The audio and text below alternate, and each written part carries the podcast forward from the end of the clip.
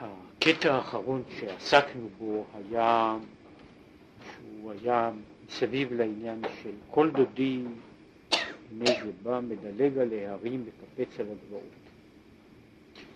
ודיברנו על העניין הזה של המדלג והמקפץ על הדילוג, קפיצה מדרגה לדרגה שהיא חלק מהעניין של הגאולה שהדברים אינם באים ואינם הולכים תמיד כסדרה.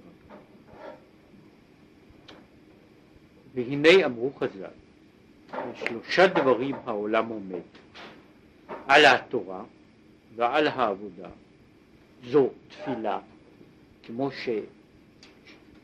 שבוודאי בזמן הזה, לדעת הרמב"ם, העבודה שבלב היא בכל הדורות העניין של של תפילה, כלומר זאת עבודה, הפולחן לשם הוא העבודה, ועל גמילות חסדים. עכשיו, מה הם גמילות חסדים? שהם עצמם תיקוני המידות שבין אדם למקום ושבין אדם לחברו. יש העניין הזה של תיקון המידות, שאדם מתקן, מתקן את מידותיו, מתקן את מידותיו בין אלה שהן בין אדם למקום, בין אלה שהן בין אדם לחברו. וזהו תיקון, כמו שאמרנו, יש עניין, אמרנו, העניין של התורה הוא בתמציתו העניין של הלימוד, העיסוק, הטיפול בתורה כתורה, שהוא בעצם עניין אינטלקטואלי. העבודה זה שהיא עבודה שבלב, כלומר שהיא איננה שהיא איננה רק אה, בגדר של באמת, כך וכך מילים לשעה שמוציאים מהפה, היא, היא עניין של, של מהות אחרת לגמרי, שקשורה, שקשורה בהטיית הנפש לכיוון אחר. עכשיו, גמילות חסדים, הוא אומר, היא באופן כללי תיקון המידות. תיקון המידות לא במשמעות של תיקון ההתנהגות דווקא, אלא התיקון של המפתח, מפתח שבנפש שקובע את מידותיו של האדם. ובעניין הזה יש, אה, הדברים הללו מתבטאים הן בין אדם למקום והן, והן בין אדם לחברו, כל אחד לפי עניינו. והנה, בעניין תורה ותפילה כבר נתבאר בפסוק, נתבאר קודם, איך שהוא בחינת הגלות. כמו שנתבאר לעיל. הסברנו איך יש גלות מצרים בתורה ובעבודה. מה שהוא קרא לזה ב, ב, ב, בחומר ובלבנים ובכל עבודה בשדה, בחומר דקל וחומר. זאת אומרת, אז יש עניין של עבודה, עבודה קשה וגלות, וגלות מצרים ועבודה עבודה קשה, שהיא עניין של איך המידות, של איך העניינים של התורה ושל התפילה נמצאים בגלות. זאת אומרת שיכול להיות, אה, כמו שהוא, כמו שהוא הסביר, הוא מסביר את זה הרבה פעמים בכמה וכמה צורות, אומר שבתמצית, תמצית דבריו היא שהבסיס הראשון והעקרוני של גלות הוא גלות הנפש.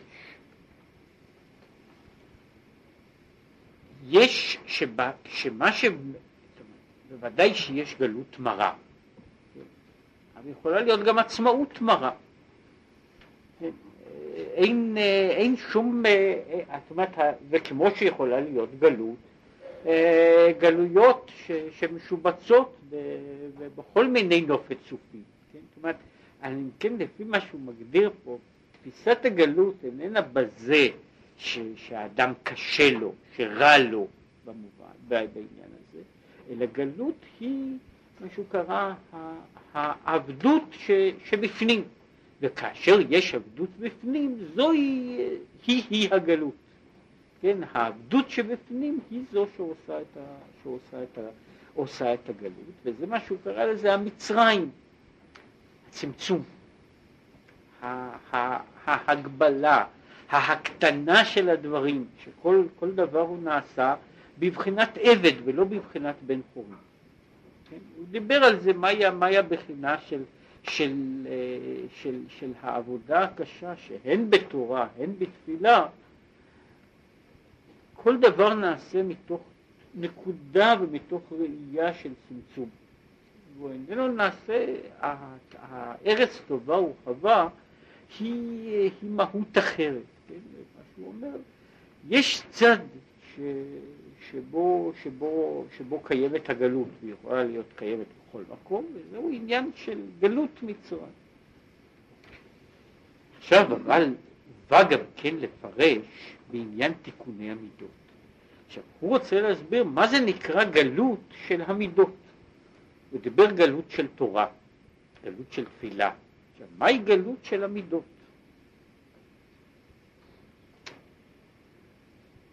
וזה נקרא את כל עבודתם אשר עבדו בהם בפרך. כי העבודה היא מהם ובהם עצמם לתקן מידותיהם. העבודה אשר עבדו בהם בפרך, בתוך עצמם. בהם בפרך, העבודה אשר עבדו בהם, העבודה שבן אדם עובד, עובד בתוך עצמו. להבדיל, היה אחד הפילוסופים הסטואיים שהיה היה מורו של, של מרקוס אורליוס, היה עבד. והוא היה פילוסוף, פילוסוף מפורסם למדי בפילוסופיה הסטואית. והוא טען בצורה מפתיעה, בדרך דומה, שאני, שה, שאבן אמיתי הוא זה ש, שנפשו כבולה, כן, ש, ו, ואי אפשר, אני יכול, אני יכול להכריח אדם לעשות כל מיני דברים, אבל לא לעשות ממנו עבד, אלא אם כן הוא מסכים. אלא אם כן הוא מסכים לעניין הזה, שהוא מקבל על עצמו, מקבל על עצמו שעבוד, מקבל על עצמו הגבלה, הוא מקבל, אפשר להכריח אדם לעשות עבודה, אבל אי אפשר לעשות אותו עבד. וכדי להגיע למהות, לעניין, למה שהוא קורא עבד, אז זהו, זהו זה שייך ל, ל, ל, לעניין פנימי. ועבודתם אשר עבדו בהם, אומר, יש סוג שבגלות מצרים העבודה היא העבודה אשר עבדו בהם, אלא שבגלות, בכל דור יש עבודה אשר עבדו בהם.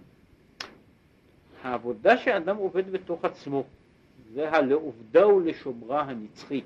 אלא שבתוך העבודה הזו יש עבודה שהיא נעשית בפרך. אז אומר, העבודה היא לתקן מידותיהם. עכשיו לגבי תיקון המידות, לזה צריך טורח, עמל ויגיעה גדולה. הוא אומר, אומר, בן אדם יכול, יותר קל לתקן כלי זכוכית שנשבר, מאשר לתקן את המידות. יותר קל יכול להגיד את זה מניסיון ובצפייה.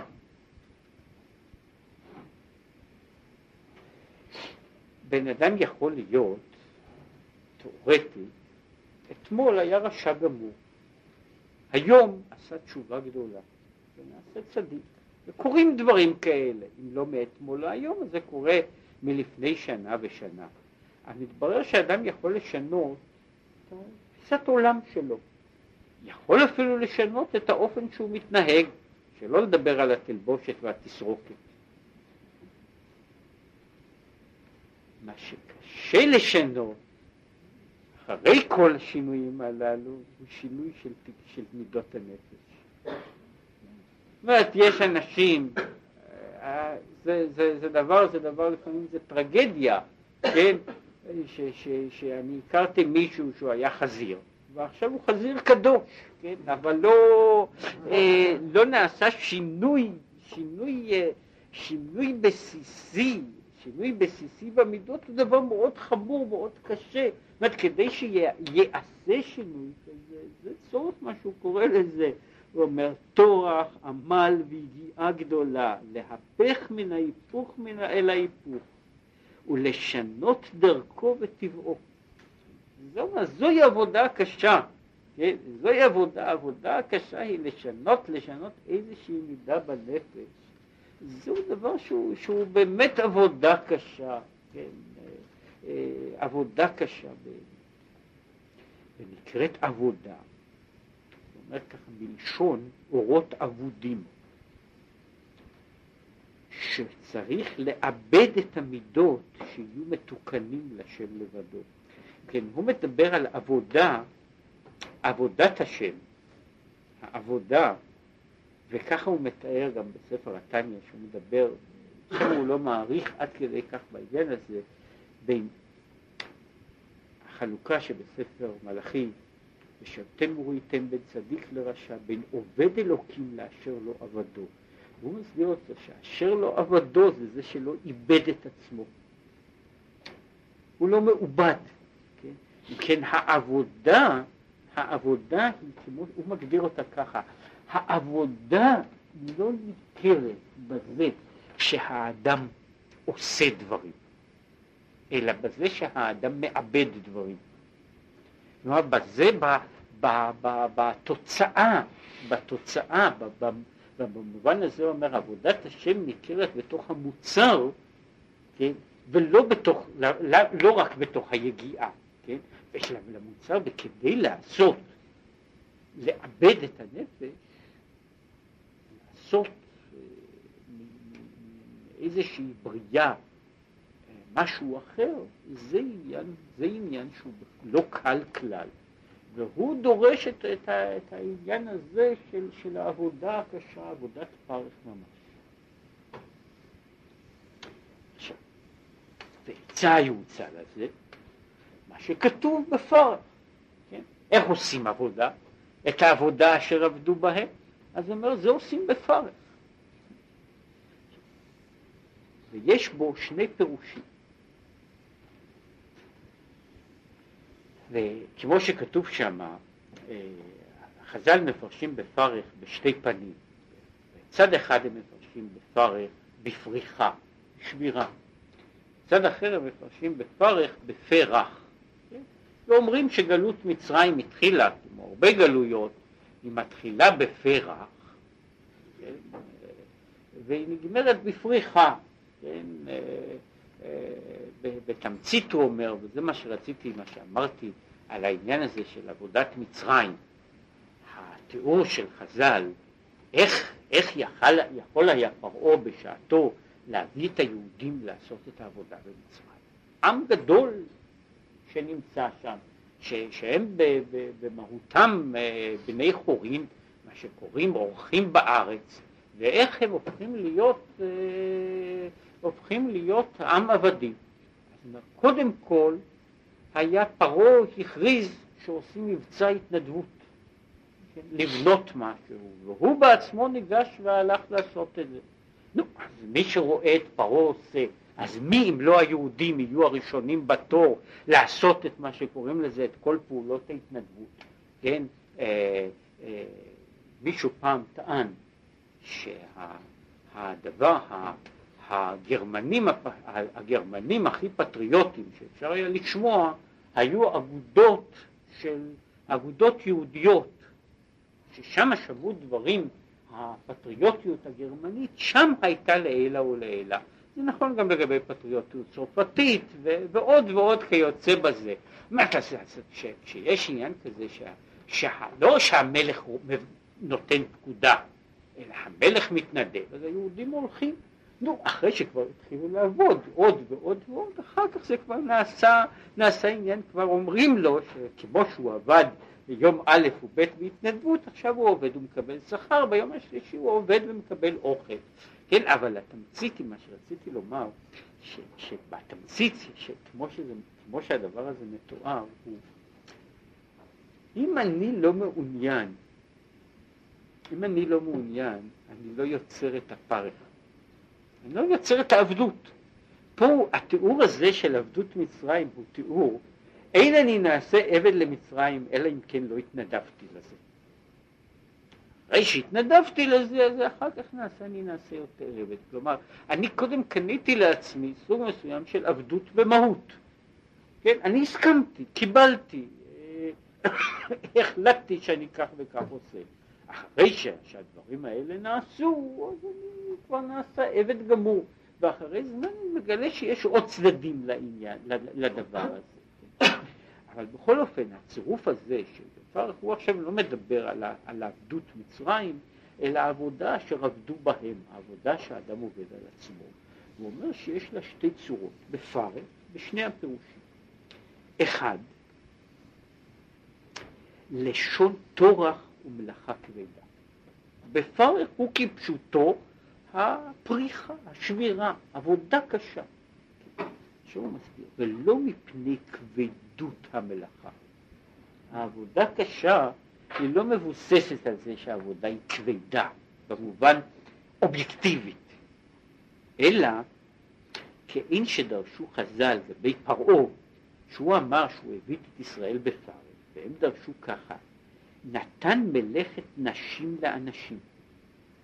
שהגם שבאמת מלאכת נשים קלה ממלאכת האנשים, אף על פי כן הייתה כבדה עליהם מפני שהוצרכו לשנות טבעם ורגילותם. זאת אומרת, הקושי, זאת הקושי של הפרך הוא לא רק, הוא לא בעצם, רק בעצם העבודה, אלא בזה שאני מכריח לאדם לעשות עבודה שהוא איננו רוצה ואיננו אוהב ואיננו איננו חי בתוך עשייתה, וכשהוא צריך לעשות אותה, כל מה שהוא עושה הוא נעשה עבודת פרך. זאת אומרת, הפרך נוצר, הפרך נוצר בגלל, כמו מה שהוא מתאר פה, הקושי הגדול ביותר בזה הוא הצורך לעשות דבר שאני לא רגיל בו, שאינני יודע בו, שאינני יכול להתייחס אליו.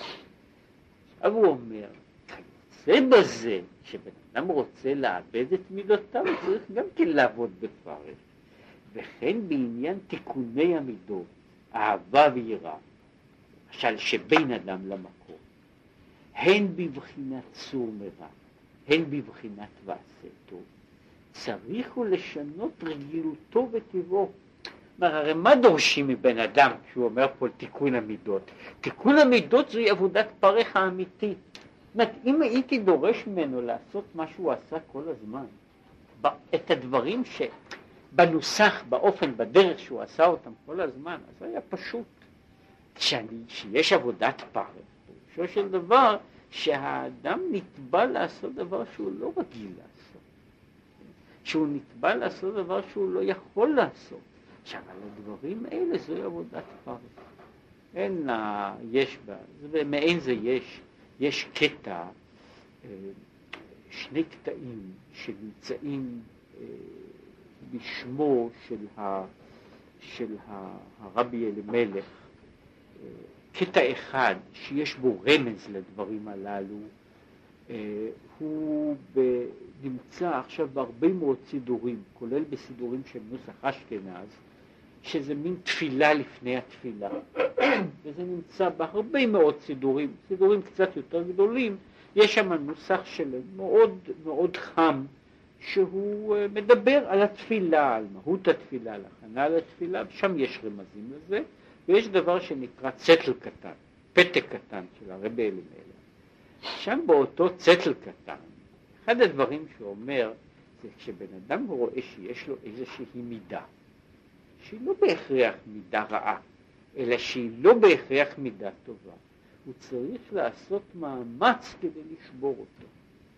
כן, והוא מביא כל מיני דוגמאות, ש, ש, שבן אדם, ש, שבן אדם שיש לו איזה הוא קורא לזה שיש לו, אה, שיש לו ביישנות, דקדו, ביישנות דקליפה או פחדנות דקליפה, צריך לעשות דברים להפך בהעזה או באופן אחר, רק כדי לשבור את המידה. כמו שהוא מתאר פה, זאת עבודת הפרס היא,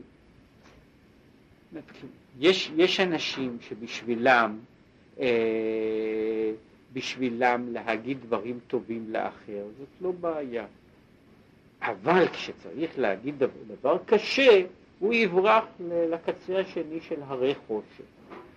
ויש לא פחות אנשים שבשבילם זה בדיוק ההפך, שבשביל לחייך למישהו ולהגיד לו מילה טובה, הוא צריך לשבור את נפשו כדי שהוא יוכל להגיד איזה מילה טובה, ולא, זה לא רק שאלה של רשעות, אלא זה עניין של מה שאנחנו קוראים לזה של אופי, של מידות.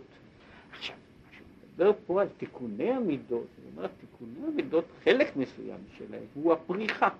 הפריחה זאת אומרת, כשאדם מנסה לעשות את הדברים שהם לא מדרכו ולא מטבעו, שהוא מנסה לעשות עבודה באופנים שהם לא, שהם לא אופן, אופן ההתנהגות הרגיל שלו. כי, כמו שאמר, יש תיקונים מסוגים שונים, אבל זה אחד האופנים של התיקון, שזה אופן של שבירה, וזה פשוט שאדם שעושה את הדברים הללו, הוא אה, סובל. הוא סובל לפעמים, זה, זה סבל. איך לומר, יש אנשים גיבורים שחיים חיים שלמים וכולם מכירים אותם באופן מסוים והאדם בתוך נפשו יודע ששום דבר מזה איננו שייך לטבע הנפש שלו. יש, אה, היה בזמנו הרב מצאנז, הרב מצאנז היה בין שאר הדברים, בין שאר מעלותיו, הוא היה מפורסם בעניין הזה של הצדקה שהוא היה נותן. סיפרו כל מיני סיפורים, סיפרו שה, שבעל הדואר של, של המחוז רצה לעשות, לקנות בסכום עצום רק, רק את הכספים שהיו מגיעים אליו בדואר, כן, אה, לקנות אותם לשנה, כן, זה באמת סכום עצום שהיה רק מגיע במכתבים, לא לדבר שה, שהרבה מאוד כסף הגיע במישרים, והוא היה לו מנהג שהוא לעולם לא הלך לישון כשנשאר כסף בבית.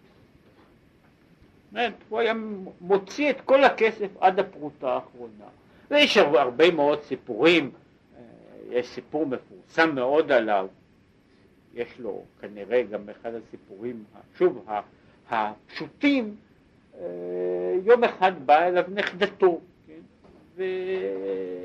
והיא הראתה לו הולכת כמעט בלי נעליים, כן? הנעליים קרועות, וביקשה שייתן לה כסף לקנות נעליים. הוא אמר שאין. טוב, אין, אז היא יצאה. אחר כך עוברת בתוך, בתוך הדירה, עוברת הבת של השמש.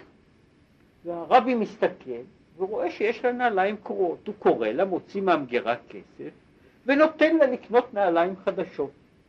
כן? ואז נכדתו באה בבכייה גדולה, והיא אומרת לו, תראה סבא, אני לא מבקשת יותר מאשר הבת של זה, אבל מדוע משום שאני נכדתך מגיע לי פחות? כן? אומרת, אז הוא אומר, זה דבר פשוט. היא נכדה של אדם פשוט, היא בת של אדם פשוט. כשהיא תלך ברחוב יחפה, ילעגו לה. את הנכדה של הרב, לך אף אחד לא ילעג, את יכולה להמשיך ללכת בנעליים קרועות. כן? עכשיו, זה סיפרתי על העניין, על, על התנהגותו. אבל, והיו בניו, היו אומרים לו שאי אפשר לחיות ככה, מפני שממש לא היה הולך לישון.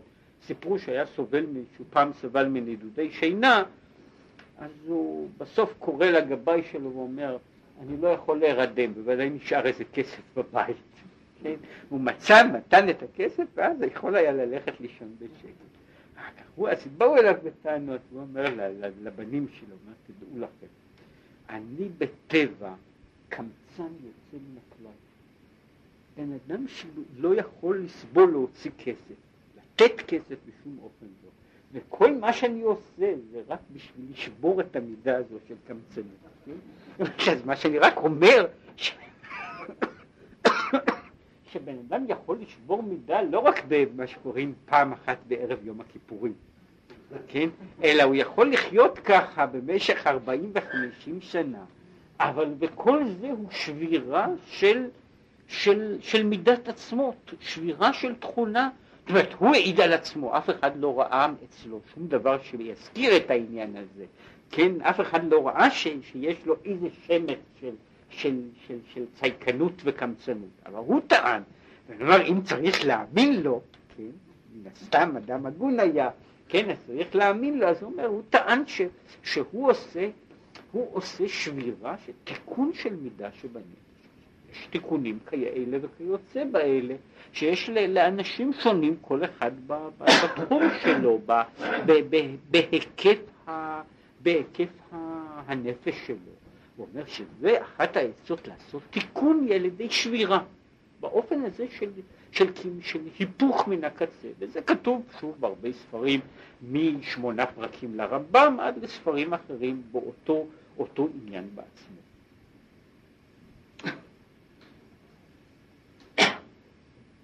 ופירוש השני הוא לשון פרח.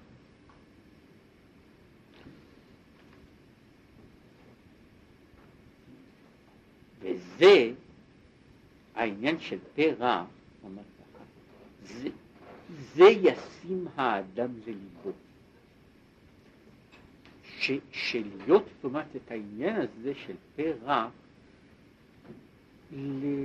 בתור כלל, בתור אופן, כמו בתיקון של המידות, כעס וקנאה וגדלות והתרוממות אחד על חברו, זה הכלל מענה רך ישיב חיימה. אז אם כן, יש עניין שיש מידות, יש מידות, אומר, שצריך לרכך אותן, שצריך לרכך אותן מעבר לעניין של שאר התיקונים והשינויים. אומר, יש מידות כאלה, שבמיוחד אלה שבין אדם לחברו, ושאומר שכולן באות, מה שהוא אומר, במענה רק ישיב חיימה, אומר, ולא חימה של חברו בלבד, אלא אף חימה שבו. דהיינו, כל המידות רעות שבין אדם לחברו, שיסודם היא בחינת גבורות. המשכיל יבין. זאת אומרת,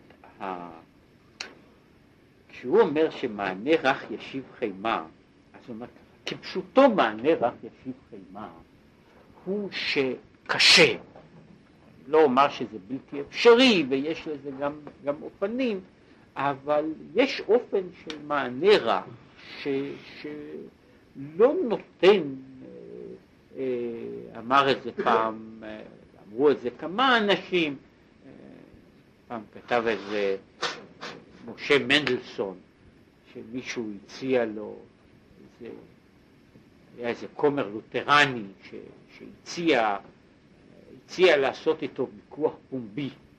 הוא הבטיח במכתב פומבי, כן, שהוא עוד יתנגח עם משה מנדלסון. משה מנדלסון אמר לו, כן, שמו היה גם, היה לו שם שהיה מתאים לזה, הוא אומר, היה שמו דוקטור קלבלה, אז הוא כותב לו, דוקטור קלבלה יכול לנגוח אותי כמה שהוא רוצה, אבל הוא לעולם לא יזכה להתנגח איתי. כן, יש אה, העניין הזה של, של ללכת ולהתנגח עם בשביל להתנגח משמע צריך לזה פרטנר, כן? וכשאין פרטנר לזה זה הולך לגמרי באופן אחר, כן? וזה מה, חלק ממה שהוא אומר על מענה רך ישיב חימה, הוא אומר, זה, זה שבירה, זו שבירה של החימה מכל מיני צדדים, הוא אומר שזה בא בכל מיני דרגות בעניין הזה, אבל כשהוא מדבר על מענה רך ישיב חימה, הוא נכנס פה בצורה יותר מעמיקה לעניין של ישיב חימה. הוא אומר, החימה שהיא כעס, שהיא צד מסוים של המידה, של הגבורה, המענה רק משיב ומתקן את מידת החימה, לא רק שהאחר יש לו חימה או, או איבה כלפיי, אלא הוא משנה גם את המידה הזו של חימה שבי. בין החימה שיש לי כלפי אחרים. והן באופן יותר גדול את העניין הזה של מידת הגבורות. יש עניין של מידת הגבורות. מידת הגבורות היא, בתמצית אנחנו אומרים, ש, שכל ה... שיש סוג מסוים של מידות, של מידות רעות, שבאות מצד הגבורה. זה לא אומר שכל המידות רעות באות מצד הגבורה. יש מידות רעות שבאות גם מצד החסד. יש אנשים שיש להם חולשות מצד החסד. כן, אה, אה, בתמצית, בשורש היו אומרים שזה, ש, שיש יש מצד אחד יש עשיו, שהוא מה שקוראים לזה גבורות רעות, ויש ישמעאל שהוא חסדים רעים, כן? אז, אז אחד חוטא ברציחה, השני חוטא בזנות, אבל אה, אה, יש, יש אחד ש, שיש לו, אה, איך לקרוא לזה, יראה שלו במקום, והשני יש לו אהבה שלו במקום. אבל כשהוא מדבר פה על, ה, על המידות הללו, הוא אומר שבמידה, כיף גדול, המידות שקורא כעס, קינה וכולי וכולי, שהן באות מבחינה של מידת הגבורה, מידת הגבורה היא מידה שאם צריך לבוא ולהגדיר אותה באיזושהי הגדרה שלמה, זה לא פשוט. אה, מפני שהיא משמשת בעצם בכמה וכמה דרגות, אבל אם, אם למצוא שורש, מה זה גבורה? גבורה היא רק באופן משני. פעם למידה הזו, בספרי קבלה קדומים, היו קוראים למידה הזו פחד. על שם מה שכתוב בפסוק, כן? מידת פחד, פחד יצחק, כן? אבל המידה הזו גם בגיל, אף על פי שלכאורה נראה שמה הקשר בין פחד לגבורה, כן? פחד, גבורה, דין, זה הכל מידה אחת, כן? פחד, גבורה, עכשיו מדוע? שבאמת כשמגיעים לשורש, אז מתברר ככה, שהגדרה של גבורה היא מה שקוראים לזה המידה של הצמצום. זה השורש, שורש ההגדרה של גבורה היא הצמצום, נקרא לזה קביעת גבולות והגבלות. קביעת גבולות והגבלות. לעומת המידה ההפוכה, שהיא המידה הזו של ההתפשטות, ההתרחבות. והמידה של הגבורה היא באופן כללי, היא מה שקוראים לזה, היא, היא תנועה צנטריפטלית. היא הולכת מן ה... היא מתכווצת מן החוץ אל הפנים. זו התנועה של התכווצות, כמו שהתנועה ההפוכה היא התנועה מן הפנים, מן הפנים אל החוץ. זה, זה החלק, זה החלק, ה, החלק מהותי של מה שקוראים לזה, של הנתינה, הנתינה והלקיחה, הגנה והעשייה, כן, שכל אלה הם, הם שני, הם שני הצדדים, מה שקורא שתי הידיים, שמאל דוחה וימין מקרבת, במשמעות הזו. עכשיו, ההגדרה של, של, של מידת הגבורה היא מוגדרת, מצד אחד הוא מגדיר אותה, שמידת הגבורה מצד אחד יש לה העניין של העוצמה, כן?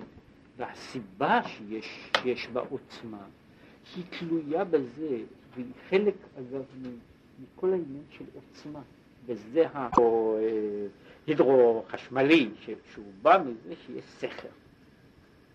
אומרת שהוא כולא, ה... במובן הזה הוא כולא את המים של הנהר, את הזרימה, ומזרים אותם לא רק בצורה מבוקרת, אלא גם בצורה שיכולה ליצור הרבה עוצמה במקום מרוכז. עכשיו, זה העניין של, של מידת הגבורה. עכשיו, זה כוחה. כוח זה, מן הצמצום הזה, מן ההגבלה של, שבמידה, מן ההגבלה שבמידה, זה שמידת הגבורה היא מידה של הגבלה, שהיא יוצרת גם את, ה, את מהות החיכוכים שבין אדם לחברו. מפני שהיא בנויה כל הזמן על יצירת תחומים וגבולות והגדרות של מה מגיע לי ומה לא מגיע לי. ההגדרה מי יותר גדול ממי, וזה עניין של, של מהות, זאת אומרת יש מהות של המהות מוגדרת, מהות הנפש המוגדרת, שהיא צריכה להיות אני עומד בגובה הזה, ואני לא, לכן לא ראוי שאני אשב בגובה אחר, מה שהוא קורא לזה התרוממות על אדם וחברו. זה אותו של דבר שייך למידה של קנאה ולמידות אחרות, שהן בנויות כל הזמן כל הזמן הן בנויות מזה שהאדם יוצר, יוצר בתמצית, יוצר ומודד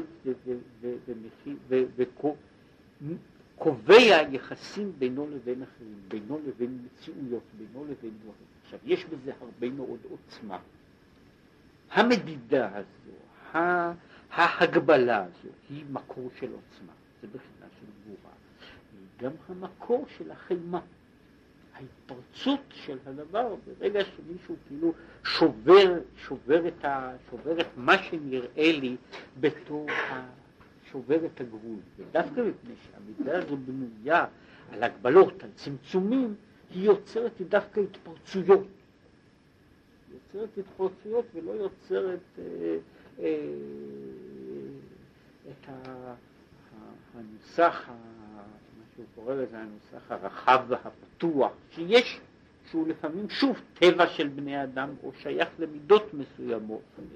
עכשיו, כל הדברים האלה, הוא אומר, כאשר יש העניין של הפרח, כאשר אדם פועל בכיוון הזה, הוא משנה לא רק את מהות החימה של האחר, אלא יותר מזה הוא משנה את מהות החימה של עצמו.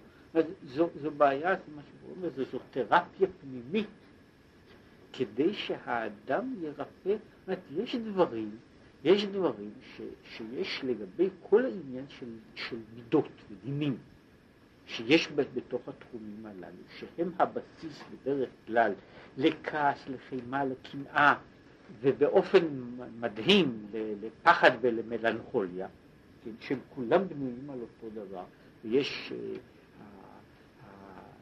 זה מאוד מעניין, ש, שוב, בטניה יש, יש תיאור מעניין, שהוא, אני חושב, ביסודו גם תיאור נכון, הוא אומר ששם בתמצית, שמלנכוליה היא בדרך כלל תוצאה של גאווה.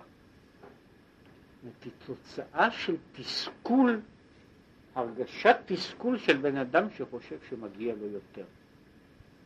ומפני ש... וכל מה ש... ככל שהאדם חושב שמגיע לו יותר, נוצרת יותר הרגשה של מלנכוליה. ולהפך, האיש הזה שלא מרגיש שמגיע לו, זה שלא מרגיש שמגיע לו, הוא בתמצית הוא שמח בחלקו. ובסוף העניין הזה של השמח בחלקו, הוא בנוי בזה, ברגע שאני יודע כמה מגיע לי. כמו שיש, אנחנו חיים במדינה שלמה שמתחילה, שזה יסוד היסודות ועמוד החוכמות, זה מגיע לי. אז אחרי זה, אחרי מהנקודה הזו, מן הנקודה הזו, זה לא כולם מגיעים לצורות של, של מלחמה.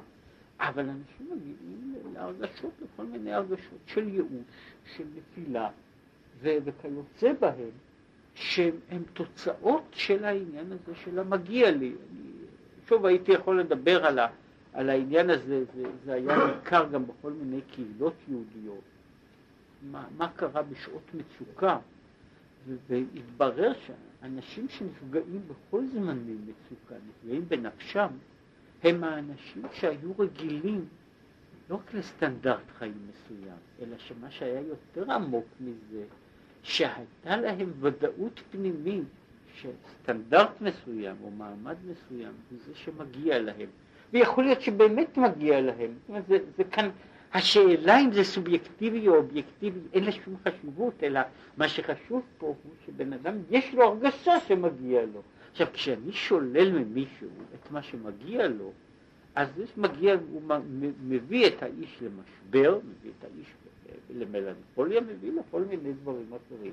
ולהפך, אותם האנשים ש, שכאילו מראש, כל מה שהוא כל הזמן יודע שלא מגיע לו, הוא לא יכול להגיע לידי מלנכוליה. המשבר הזה פוסח עליו מפני שהוא לא קבע לו את התחום כמה שמגיע לו, ומפני שהוא לא קבע לו את התחום הזה, שיש מבנה מבנה אחר. עכשיו הוא אומר, כל הדברים האלה הם כולם, כל הנוסח הזה של הפה רך, הוא אומר, הוא להשיב ולשבור את המידה של הגבורה שבנפש. זאת אומרת, ולשבור את המידה הזאת, ועל ידי זה הוא אומר, זה עבודתם אשר עבדו בהם בפרך בשני הצורות. כמו שהוא אומר, זו עבודה קשה, מפני שגם, לא רק שצריכים להפוך, לעשות את זה בפריחה, אלא גם כשצריכים לעשות את זה בפה רך, זה עדיין נשאר עבודה קשה, כן? אז זה הוא מדבר על העניין שאומר, זה, שוב, מגדיר. מה זה גלות? גלות זה שהמידות נמצאות בגלות. גלות היא